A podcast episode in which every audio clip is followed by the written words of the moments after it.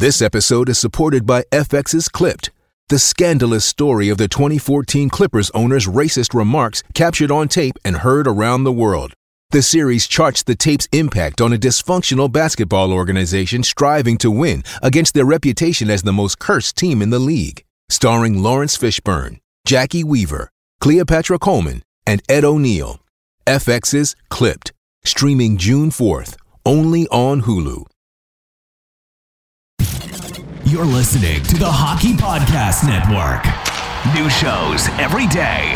Find us at thehockeypodcastnetwork.com or wherever you get your podcasts from.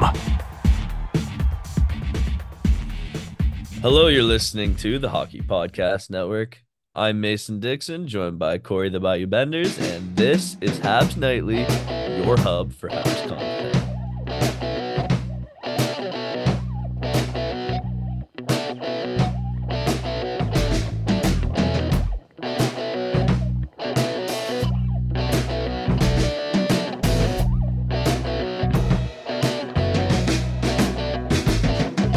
All right, guys, we are back.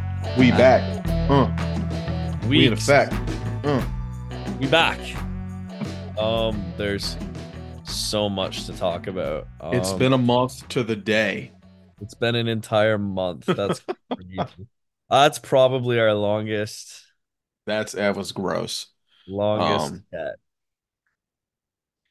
yet. It was something. It was something. Being a nursing student's tough. But we here, we back. Corey, how have you been, buddy? I've been fucking busy. Mardi Gras over, and now everyone's got the Mardi Gras sickness, where you just catch something because there's too many people gathered in like sometimes shitty weather. It's either hot and rainy or it's freezing because it rained.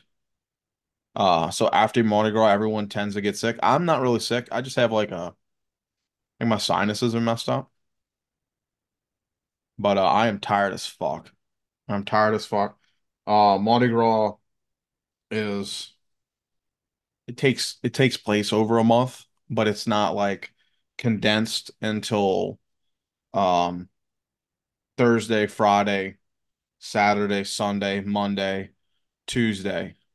You got, was that fucking 7 days of just straight, every single day is a party. And then Wednesday is Ash Wednesday. And if you ever see people with the weird ash cross on their head, that's really big down here. So it's like you go be a fucking lunatic for 7 days, and then you pretend like everything's back to normal with your God after that. But everybody's drained. It's just that's the time of year it is. Everybody's just disgusted with life, but made good money. That's how I am, Mason. I'm sorry. My team didn't make it to the Super Bowl. I don't know what else. You can't even make it to the Super Bowl? My team didn't make it to the Super Bowl. Next year is going to suck. Anticipate another month break next year when the Super Bowl is in New Orleans on Mardi Gras weekend. Is it in New Orleans next year? It is in New Orleans. They've been prepping the Superdome for 5 years to get it up to code for a Super Bowl. You fucking happy you don't work there anymore? I will be working that. Oh. Out of my own volition, because I am going to make bank. I'm probably going to make at least $2,000 that day. God damn. I will probably double that week. I could use $2,000. Yeah. I'll go buy a PlayStation and get fucking Helldivers. Fuck that. Yeah. So next year, I'm going to Coober.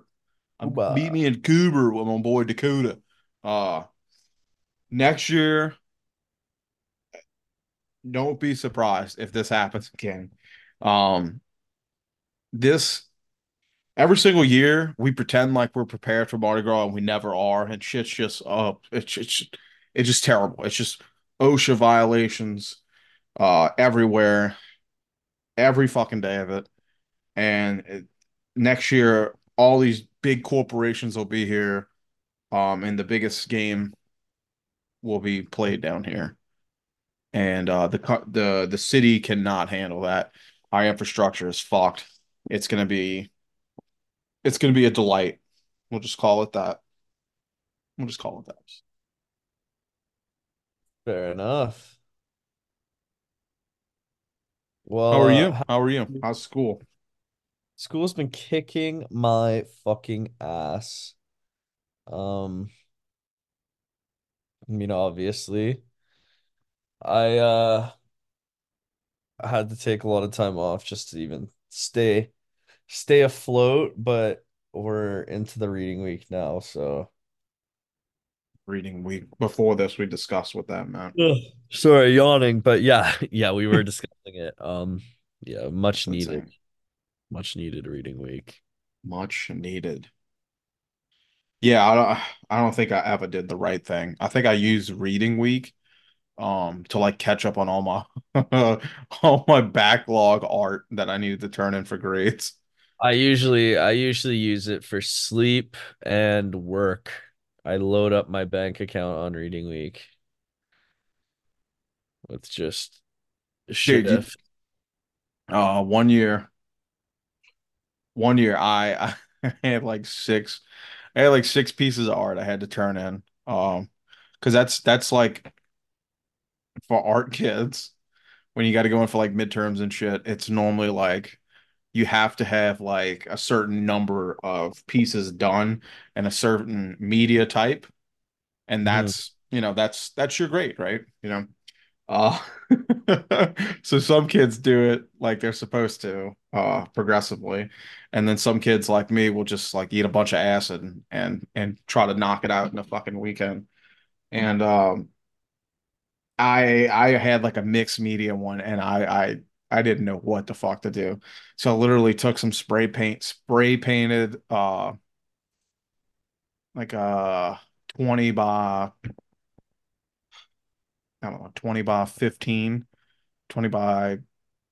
14 piece of paper, like some thick paper. I spray painted that red, and then literally did,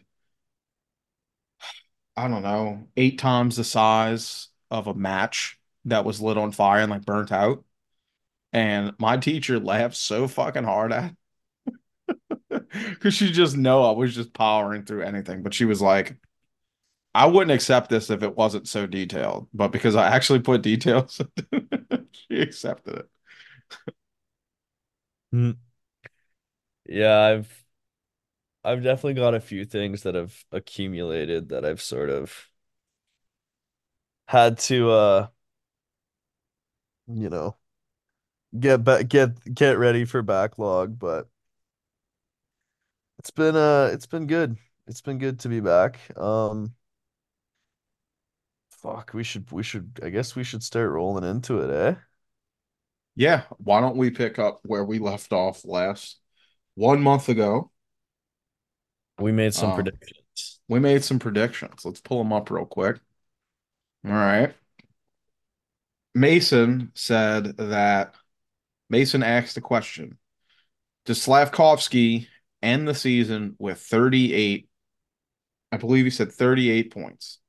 And then you changed it to, do you think he'll make 38 to 40 points at the end of the season? We're going to lock that in as Mason's since he asked it. I said 38. I said he's going to stop at 30, 33.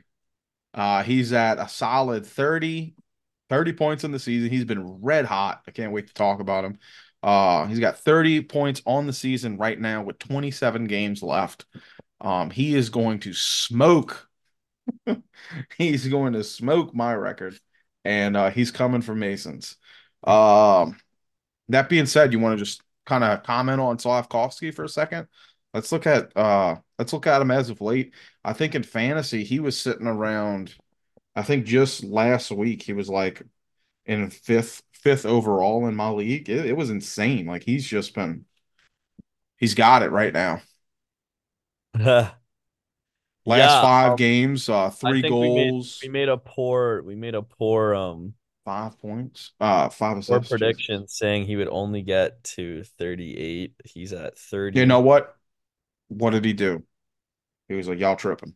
He's gone off. He has been one of the hottest players. Him and Suzuki and Caulfield, mostly him and Suzuki, have been some of the hottest players in the NHL. The entire league, this entire month of February, and yeah, 30 points, 12 goals. He's on pace for. Well, sorry, let me. What was he on? Had it here. Yeah, on pace for 45 points. That's not a bad sophomore season at all. Not a bad sophomore, and it's actually pretty doable. If he keeps up the rate in which he's scoring, he could even surpass that. So, pretty incredible stuff from Slafkovsky. Imagine having to end the season, which I guess could be we can talk about it in a little bit. End the season with a guy with 70 points, 40 plus points, and potentially 50 points. That'd be crazy. Yeah, well, and Caulfield's been, lacking in the goals department a little bit, but he put up a 12. But he produces every fucking, every game. It's very rare he's off the score sheet. He might not be. Yeah. Sorry, I'm yawning there. I'm fucking tired. You're good. I'm tired as well. Suzuki and Slaf are both riding 8-game point streaks as well. Slaf has the longest point streak by a teenager in Habs history. Just starting early, dude. Incredible. Jesus. I've been happy with his play, dude. Mike Matheson has also been you could see the swing in the power play as of late, where they're just giving his chances. He almost tied the game up against who was that? No, not the Rangers. The Rangers destroyed us, right? It did mess us up, but Slaf had a very nice goal. Yeah, he did. Who was the last game we played? What team was that? Okay. Washington. He should have scored that. He should have scored in the last couple of seconds. He had a great opportunity. But man, that look that he's been getting on that power play has been nasty. They've been phenomenal, and Slaf has totally changed the dynamic of that power play as well. Mm-hmm. He's provided a new option, not only shooting, where we've seen him scoring some goals. He's been great in retrievals all year, but a new passing threat as well. He's been laying some absolute dimes, specifically to Suzuki. And Suzuki, of course, has been dishing him right back, that backhanded sauce. He's revitalized Suzuki's goal-scoring ability with these passes. Yeah, Suzuki's leading the team now, has his third straight 20-goal season, and it's just totally changed. It's turned the power play into a real threat. It's been a positive. The Habs are 18th or 17th in the league. That's the highest I've seen them, especially considering where we were for the rest of the season. That's the highest I've seen the Habs power play in years. I know that's pathetic to say, but this late in the season, we're usually guaranteed at least 28th, right? We're usually pretty low down there. And yeah, Slaf has really revitalized the power play. And honestly, Newhook's done very well to fill in for Monahan as well. Yeah, absolutely. No, you're totally right on that. It's crazy to think that just not that long ago, we were begging for him to get some looks on the power play. And it's as a podcast host, to feel you were right in that, as a collective, it's pretty nice. It's pretty nice to, to just see this kid. All I had to do was give him an opportunity. He's been working his bag off to get the opportunity, and he is fucking running with it. Absolutely. And the best, we're still losing. I hate to say that because they're fun to watch most nights, but we're losing, and it's keeping us in a chance to still get in the top 10 on the draft. Well, yeah, if that first line's not not scoring like 4 goals, 3-4 goals, we're usually not winning the game. Yeah, we need a Michael Pizzetta put it on his back fucking night. But that's okay, because honestly, what we've seen from that top line, we don't need a win. We just need guys to develop. Yeah, no, really, and to see like that top line has been one of the best. They've been the best line. Well, who said it? I think it was Vincent Trocheck. I think it was the Ranger. Oh, who said it? I can't remember who it was. But team came away from playing the Habs and basically said that, well, no, not basically said, they've been the best line in the NHL. They've been the hottest line in the NHL. That's crazy. They planned to play them. I believe it was someone on the Rangers. They said they planned to face that Slafkovsky line. They've been the hottest line in the NHL. And they have. And to hear something like that and to see where they are, Slaf and Suzuki are two of the top 3 hottest players in the NHL this month. They've scored the most points. They've been going crazy. Now, Caprizov might have just changed that with that ridiculous Minnesota-Vancouver game that completely derailed my fantasy week, let me add. But no, they've been absolutely phenomenal, and we're seeing the superstar like potential of Slaf really start to shine. So just before. Just Slafkovsky in my fantasy. Last week he was ranked 29th with 2 goals and 6 points. The previous week total, 2 weeks in a row, ranked 13th, and then for the month, he's ranked 23rd with 6 goals for 12 points. Just been on a fucking heater. Unreal. Another thing. And you pointed on it for a second, but it deserves a little bit more conversation. His ability to keep a puck in our hands, like to take it back or to play the boards that much harder.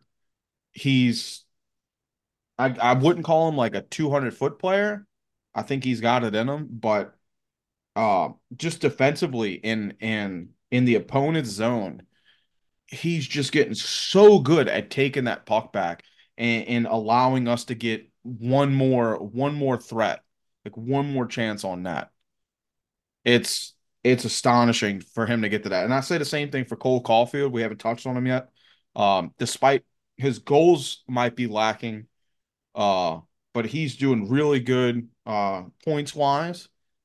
But he's another guy whose game has really developed with really giving us a second chance after turning over the puck. Absolutely.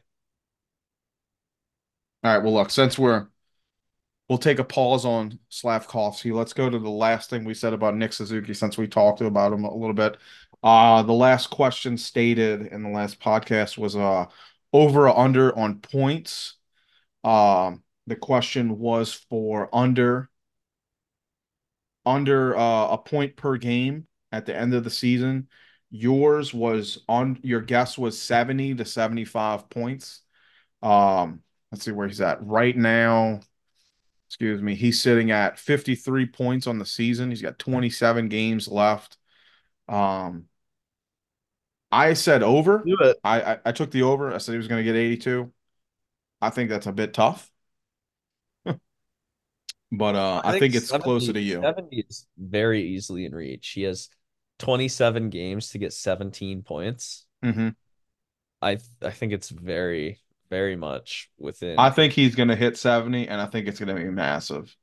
I don't think 80 is out of the realm of possibility either. By no means. Hot. He'll have to stay hot, but because he doesn't have a cushion, but he could. He could do it. So look, his totals with the Canadiens of all time. He's got the 20 season 41, 41, 61, 66, 53 with the short season. Excuse me. Oh, fucking sneezing bad today. Honestly, I think he would have pushed past 70 if he didn't get hurt last season at only playing 55 games. That's the season, buddy. Oh my god, dude. Smoke weed, buddy. Yeah, dude, he's about to crush that. He's about to crush passes his best.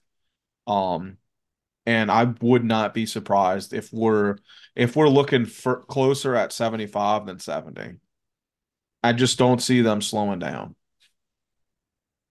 I don't think 82. That's what I said. I took the over on it, but I would.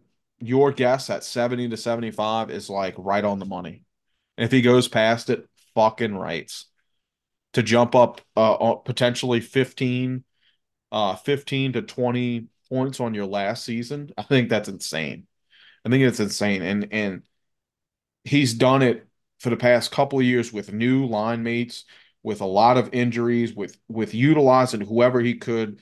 Like the story about Nick Suzuki last year was that he got 66 points playing with a new line every month, basically, because everyone got hurt until he eventually, I think he had a couple of games out. No, played a full 82 games. That is wild. Jesus Christ. Okay. If he can do that with fucking anybody, if he can get 66 with fucking anybody on his team, it's insane to see once we got some good rhythm around him, what he's capable of. It's going to be the first 70-point guy since what? Max Domi, right? I think he got 73 his year. This is going to be fucking massive for us. And for it to be the captain, goddamn, that's awesome.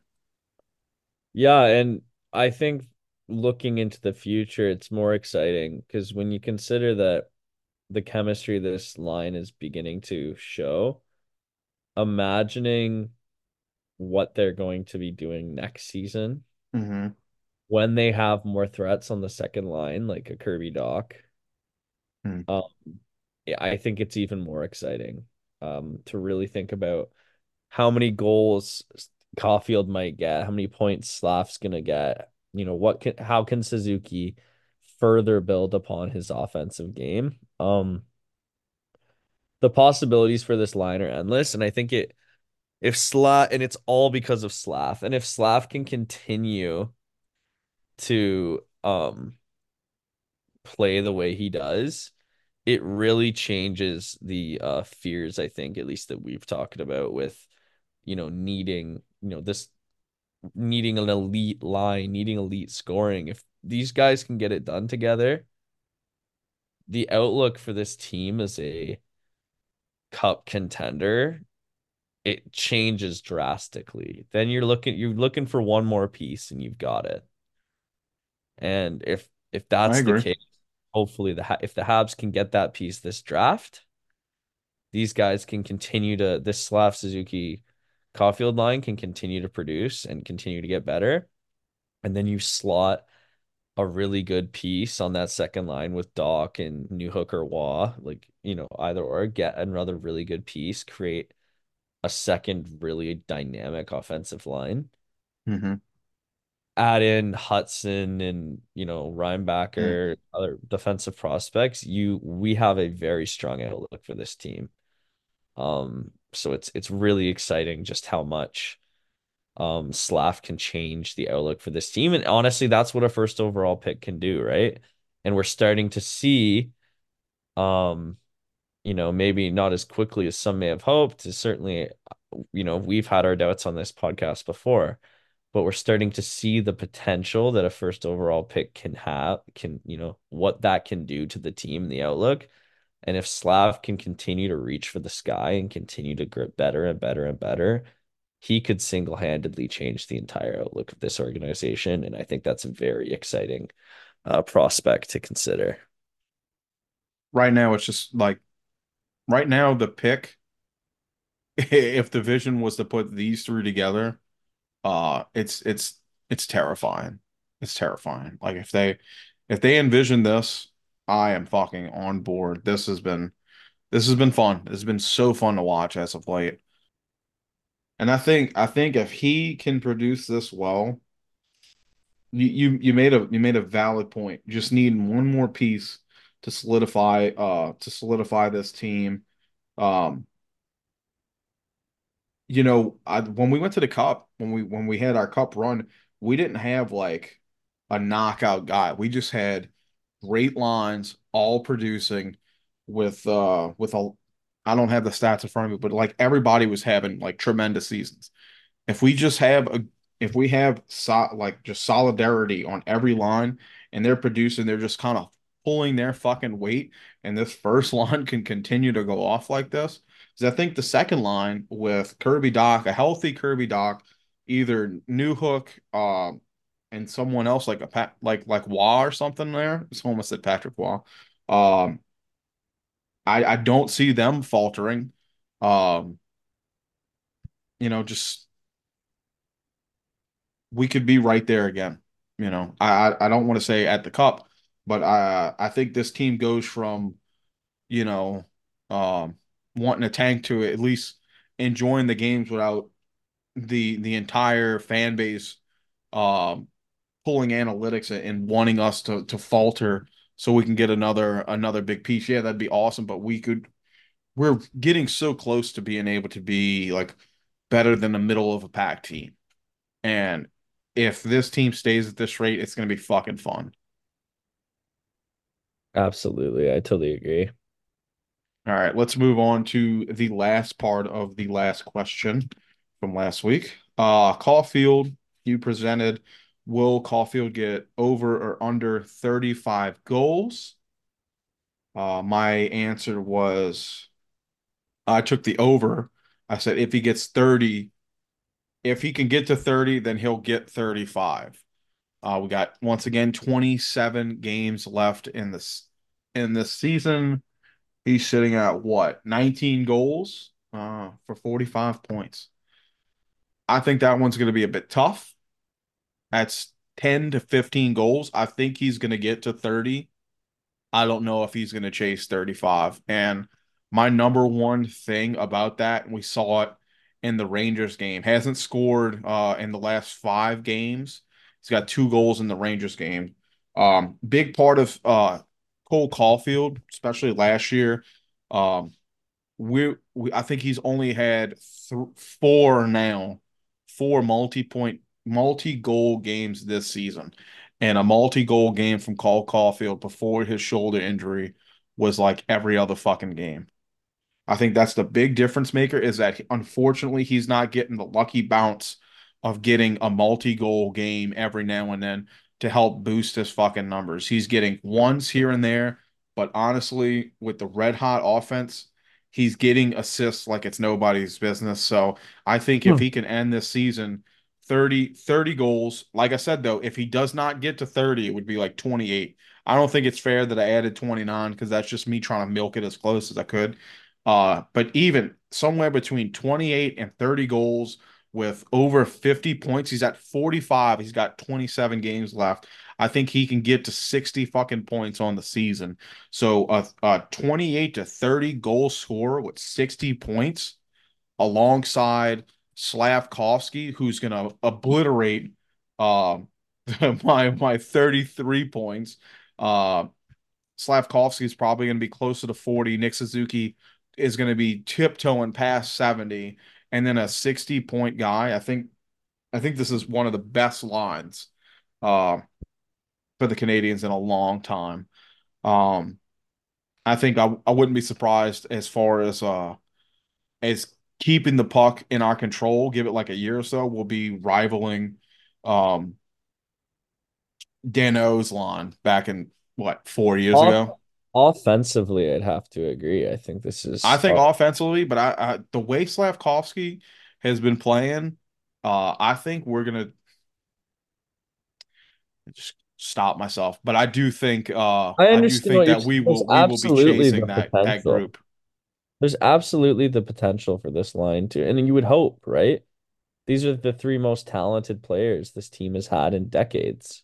Like you remember Slafkovsky's, the little bit of time that he came in for the playoff run, he was just stealing the puck. He was just turning the – what's that?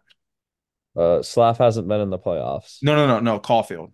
Yeah, Caulfield, okay. Yeah, like He still got that in his game. Slafkovsky's really shining in that department now, and we know Nick Suzuki can hunt it if he wants to. Like if it he's going to play more of a safe defensive position, but if he's got a chance to do it, he's going to take it. You got three guys who aren't afraid to fucking to jab at the puck. I think it's just one. It's going to produce more turnovers for the defense. And then fucking more opportunities offensively for us. It's all their points are only going to go up, and the defense might have to save them every now and then. It's going to happen, but I think they're going to start testing that water. They're going to start like a little bit of cheating, a little bit of like not playing it safe. But I mean, fuck, dude, we're not looking to win right now, so let them run. No, I'm all for it. Let the boys out of the cage and let's see what they can do, right?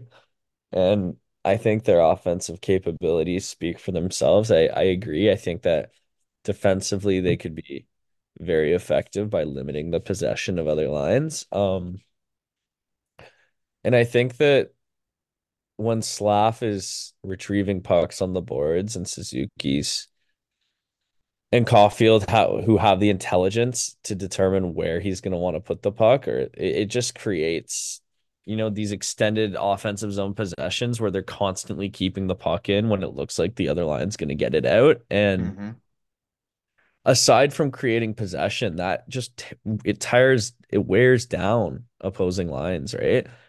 And since they are matching up against a lot of the times the opponent's top line, it has created some really good opportunities for the Habs, and I think there's a lot of ways this line works, and it's really inspiring to see. Absolutely. If you're I'm not going to say a minor player for the Habs, but if you're one of these depth guys, to see these guys do this every fucking night and like really put it out there, you know they're galvanizing behind it. Like everybody's pulling their weight. Oh, absolutely. But to have this first line just going off like this, dude, it has gotta get you pumped up. The Bell Center has been sounding so fun. What'd you say, sorry? I said the Bell Center has been sounding so fucking fun. They're hyped. Slaf's been on a fucking heater. Suzuki's been scoring goals left and right. Even Joshua and Newhook have looked really good together. We've barely spoken about that. Before we get into it, I think we may have a quick word from our friends. Yeah, over at DraftKings. The action never ends at DraftKings Sportsbook, especially this summer with tons of ways to bet on all your favorite sports. You can fuel your fandom and feel the heat of the season like never before. Plus, right now, DraftKings Sportsbook is giving new customers a risk-free bet up to $1,000. That's right. Make your first bet up to $1,000, and if it doesn't win, you'll get another shot to cash in. You can throw down on all the major action for baseball, golf, MMA, and more. Plus, with same-game parlays, spreads, money lines, and over-unders, prop bets, your betting options feel endless. I don't know. It wants me to talk a little something. I'm not prepared. I'm just going to bring up the Genesis. Last 2 weeks, I watched the Waste Management. Fucking crazy. I think they're going to end up taking that away. They're going to have to dull that down. I don't want to see it, but I think the PGA will because they're just trying to be too classy. But I think you got to have the Waste Management to compete with like what Liv was doing. Like this is like PGA's only... This like PGA's only like major tournament where, they let motherfuckers act a fool like this. And it's the closest thing to what the kids want these days. This is the modern golfer. The modern golf junkie is watching the fucking Waste Management. But I watched the Genesis. I was following Cantlay all weekend, and was it Hideki Matsuyama? I know I butchered that. This dude went and pulled it. I didn't get a chance to watch anything Sunday. I had to work. Didn't get to see that. A little upset. I was really following Cantlay. But yeah, I've been watching some golf, Mason. You'll be proud since I can't fucking play.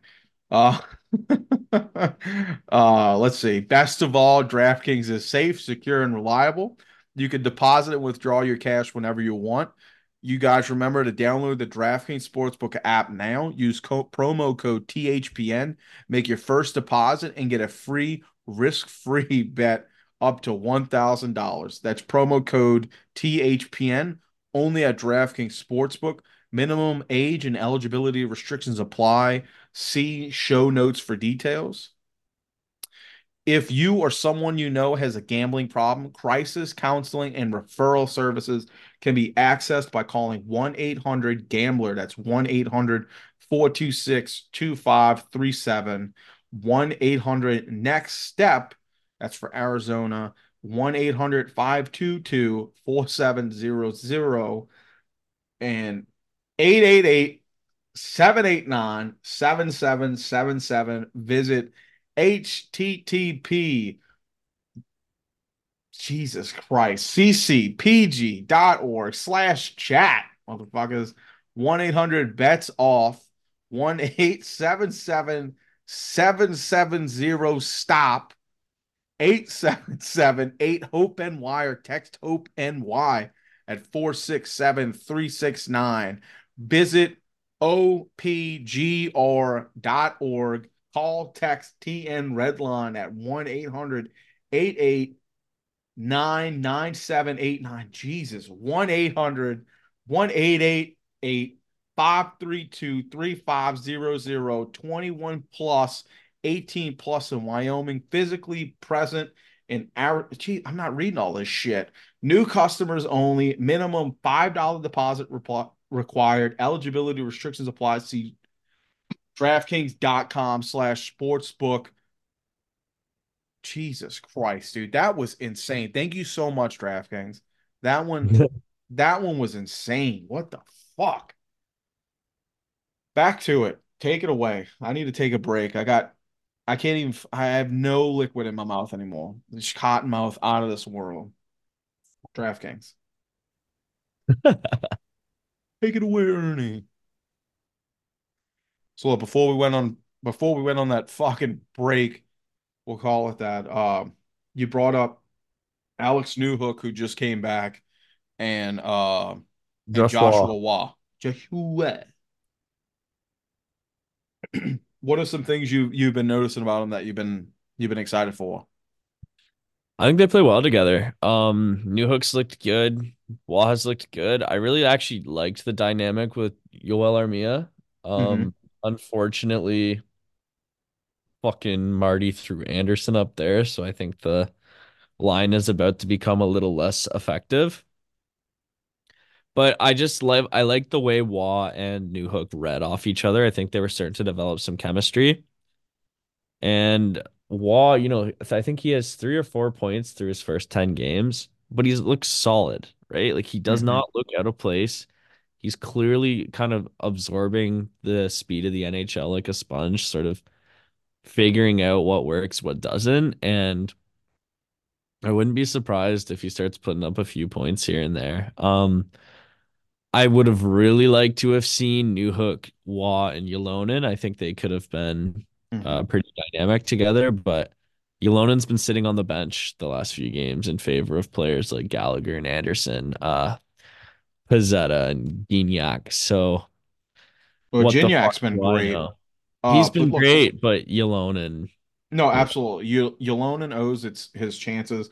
Even someone like a press person asked Martin Saint-Louis if he was, like, what is his process with Ylonen? They see that he's. I don't know if the word was hard on him because this was a couple of games back. But he did say, there's a standard. Every day I work with him. He works with the extra trainers and shit like that. I think Ylonen. He's a great player. Ylonen just scares me because I feel like he's one of those players that we're going to lose on waivers, and he's going to do really well. He reminds me of... Has never gotten an opportunity. I was going to say, I don't want to say he reminds me of Yoel Armia. He reminds me of Yoel Armia's ability. Like, he's got it, but he's not showing it. in his case, he's not showing it because he's not getting an opportunity to show. I think a lot of it is that he plays. It's sort of similar to what was happening with Slaf when he was on the third and fourth line. Mm-hmm. It's really hard to make plays and make reads when you're playing with players who are inconsistent and who aren't, you know, they're not seeing the ice and not seeing things that you're trying to create. Right. If you're trying to create a 1-2, a give and go, sorry, just turned into soccer talk there. If you're trying to create a give and go, or you're trying to make a pass off the boards, or say you're trying to create something off the face off, anything, and your teammate doesn't see it, it doesn't matter how well you execute it because they don't know it's coming. And I think with Ylonen, that happens. And I think that's also based on him not having any chemistry with a consistent line. He's, like you said, he's either out the game or it's jumbled. Now, I do have to say this. They've got to play Josh Anderson because this is his last chance for this organization to move him around. I don't see it getting any better. They're hoping that he can find his game again like a couple of months back and potentially be something by the end of the deadline. I don't see it. I think the doors are shut on Josh Anderson. I think if we get anything, let me rephrase it. If we get anything for Josh Anderson,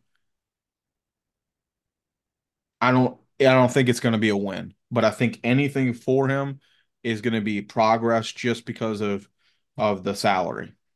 I think he's sitting at 5. It's either 5 or like a high 4 or something. But I get they gotta play him because they're shopping him.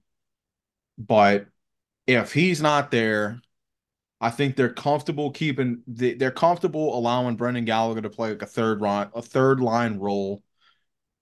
If Anderson's not there, I think you see them have an opportunity to play Ylonen on a second, or to play Ylonen on a third with a consistent spot where he's not getting sat.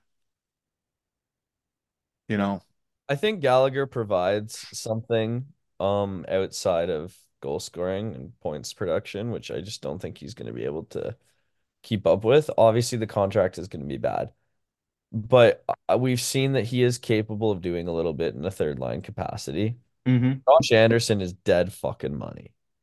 It's brutal. He makes every line he's on worse. Excuse me. He has been a black hole. Defensively, offensively, he's just terrible.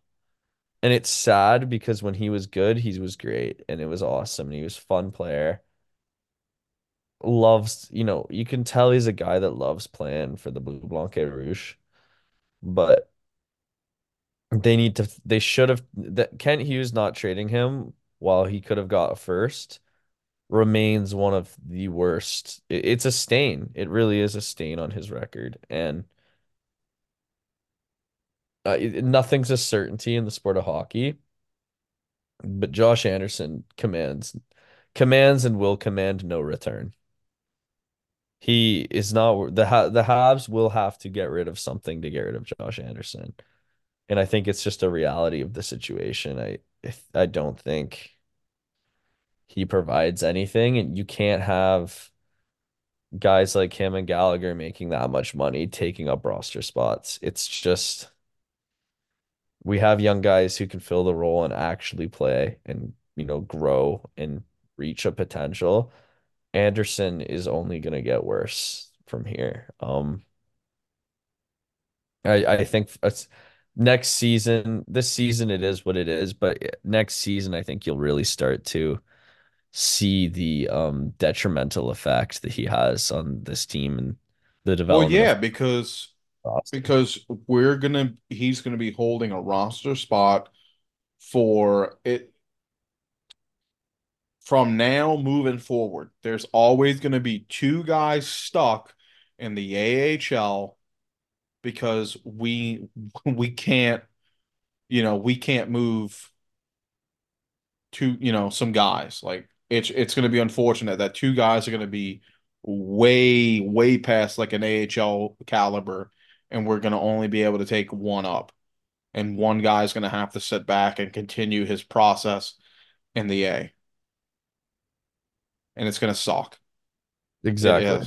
You know, I think we'd be wise to accept that, you know, our return is going to be low, but if we retain some of that contract, it's better than taking the full thing.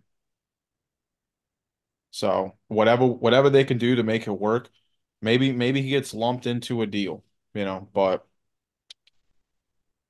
I think you're right. We had an opportunity. And look, I think you're right. When he could have gone for big, we should have moved him. But, you know, there's no guarantee that we were getting offers. We expected that. That's what everyone was saying. Maybe we didn't get a first, you know. Maybe it wasn't what they wanted. I'm trusting their process still. But that, like you said, that's going to be a kicker, because that could be something you can't do anything with the Gallagher one. You can't do anything with the fucking Gallagher one. That one's stuck. Carey Price is off, what, next season or this season? But Carey Price, we just keep him in long-term IR, and that doesn't affect us. That's not going to happen with Brendan Gallagher. He's going to find a way to come back. Josh Anderson, though, that extra 5 is going to hurt us. It's going to hurt us. I love Josh Anderson. He was an amazing fucking pickup. But he could pull a Sean Monahan and just, you know, have a healthy season where he goes the fuck off. And I would love nothing more for that, for him to do that while he's still on this team, so he can be moved for a big piece. Totally agree. I would love it, but I don't think it's going to come to fruition. I think it's what I said earlier. Two guys that are like well ready to come into their own in the NHL. You know, they're going to have to pick one. They're going to have to fucking pick one, and one guy is going to be sitting back. We haven't talked about goalies yet. We got to be getting close on that. By close, I don't mean like something's got to give, but we did not do a 3-goalie tandem with the hopes of keeping that 82 games. Oh, so, what a disaster that we still have 3 goalies. I'm going to say this, dude. We bit ourselves in our own ass.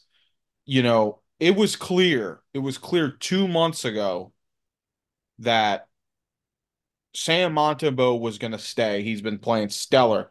Primo's been playing good. He's a great backup for Montembeau. You know that the clear-cut fucking answer we've been talking about, the fan base has been talking about for months, well past 2 fucking months.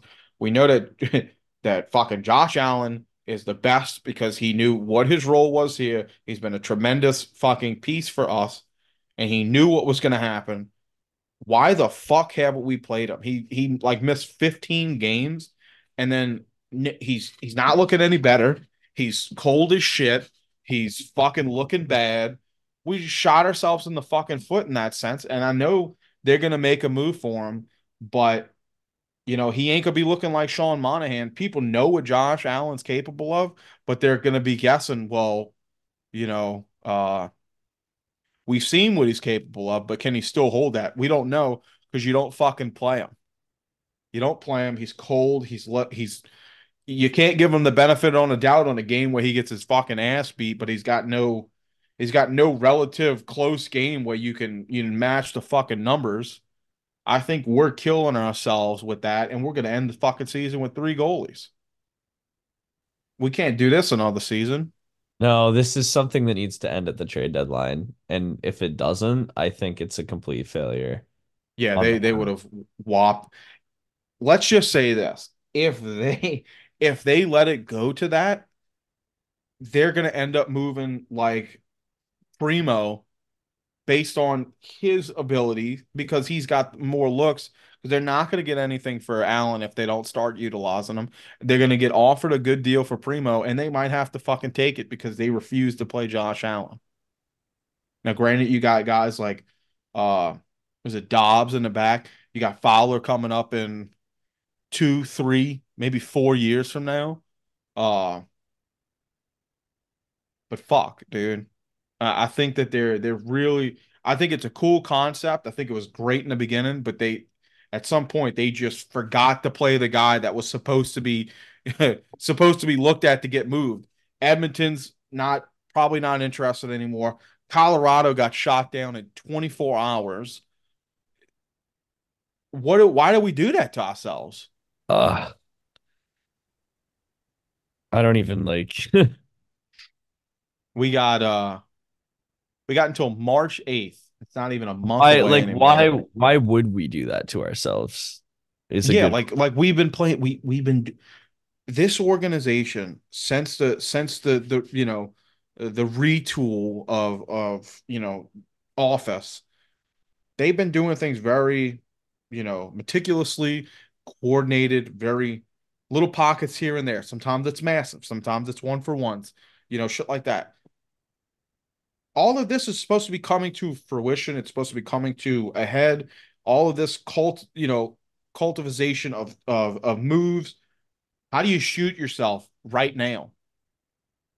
You've got everything going for you. You've got no true blunders yet. You've had some tough looks, but nothing concrete yet. If this fucking happens along with the Josh Allen, Anderson, people are going to start losing faith in this fucking group already.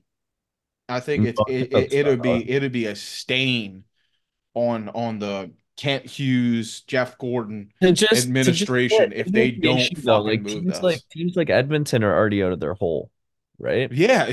And that's not to say that maybe Edmonton. It doesn't mean that they can't use. Maybe Edmonton wasn't willing, right? But very true. With 3 goalies for an entire season. Insane. It doesn't help any of them. It's just poor asset management.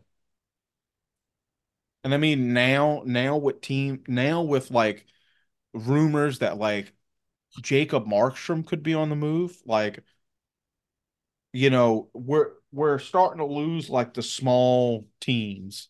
We're starting to lose like the middle of the pack groups. That's like, we just really, we could make a playoff push, but if we don't, we need to get our assets started now for next season. That way we're not a middle of the pack group. I don't know. I feel like it's about to be saturated with goalies, and we haven't allowed Josh Anderson, Jesus Christ, Josh Allen to show what he's still got. And to me, that's got to be up there. That is, you know what? That's got to be up there with Josh Anderson, because Josh Allen, for the past, he's been with us for 4 or 5 years now. Every fucking year, he's held it down for this team. And every year, we could have moved him. We could have moved him. We could have got him for something.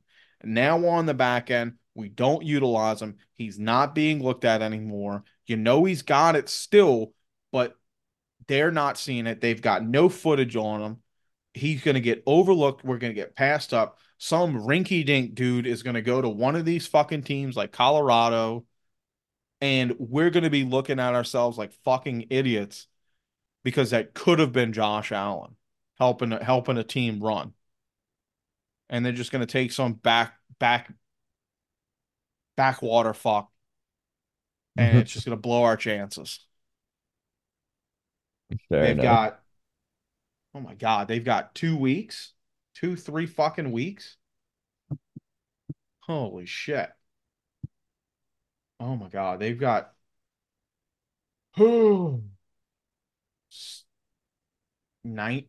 18 days from now, I think. 18 days. They got 18 days to figure the fuck out. Not a lot of time. No, I honestly thought I honestly would have thought that we would have hit the panic button, and then like he would have been traded within this time frame. Like right now, he would have been moving to another team. But he's had, let's look it up, maybe three games, if that. 19 games this season. His last game was Washington. Okay. So they're starting to play him a little bit, but I mean, fuck, dude. Still got an average. He's still got an average save percentage. It's up for when St. Louis came to town. Jesus. Honestly, I thought after the last game we played against Colorado with him had a .914. You knew Colorado was looking around. Thought that was the opportunity. I thought they were going to see something they liked. Evidently not. Evidently not. Final thoughts on Jake Allen? Have I been saying Josh Allen this entire time? I think you've been saying Jake Allen. Oh, I haven't. No. I've been saying Josh because I've been calling him Josh Anderson. Well, and I haven't noticed once. This guy. The 1 month. Let's see. If they want to keep Jake Allen, that's fine. If they want to keep Caden Primo, that's fine. But they got to get rid of the other one. You're saying to get rid of Montembeau? No, I mean they got to get rid. Oh, they got to get rid of one of them. Okay, I was like, fuck, dude. He went from Montembeau to like, this guy's all right. This guy's all right with us. This guy is a fantasy assassin. He's all right, man. He's all right. Yeah. Until you face him with fantasy and you're like, son of a bitch. He doesn't even have to win to kill me. I have no other thoughts. I think we've covered what we wanted to. Any you got anything else for us? Nothing springs to mind right away. Let's see. This next game's tomorrow, probably today when you guys are hearing this. I might edit like 5 a.m. tomorrow, depending. Against the Sabres. Like to pull either a win or a high-scoring game for us. I think we got that, but it's the start of a back-to-back against Pittsburgh the following night. I have nothing else to say. I'm excited for a back-to-back. I love watching the Canadiens right now. That's all I got to say. Thank y'all. Thank y'all for bearing with us. Mason, take us out. Take us for a walk. All right. Thank you guys once again for stopping by listening to Habs Nightly. We will be back again soon. Appreciate all the support. See you guys later. Thank y'all. It's been Habs Nightly. You're listening to the Hockey Podcast Network. New shows every day. Find us at thehockeypodcastnetwork.com or wherever you get your podcasts from.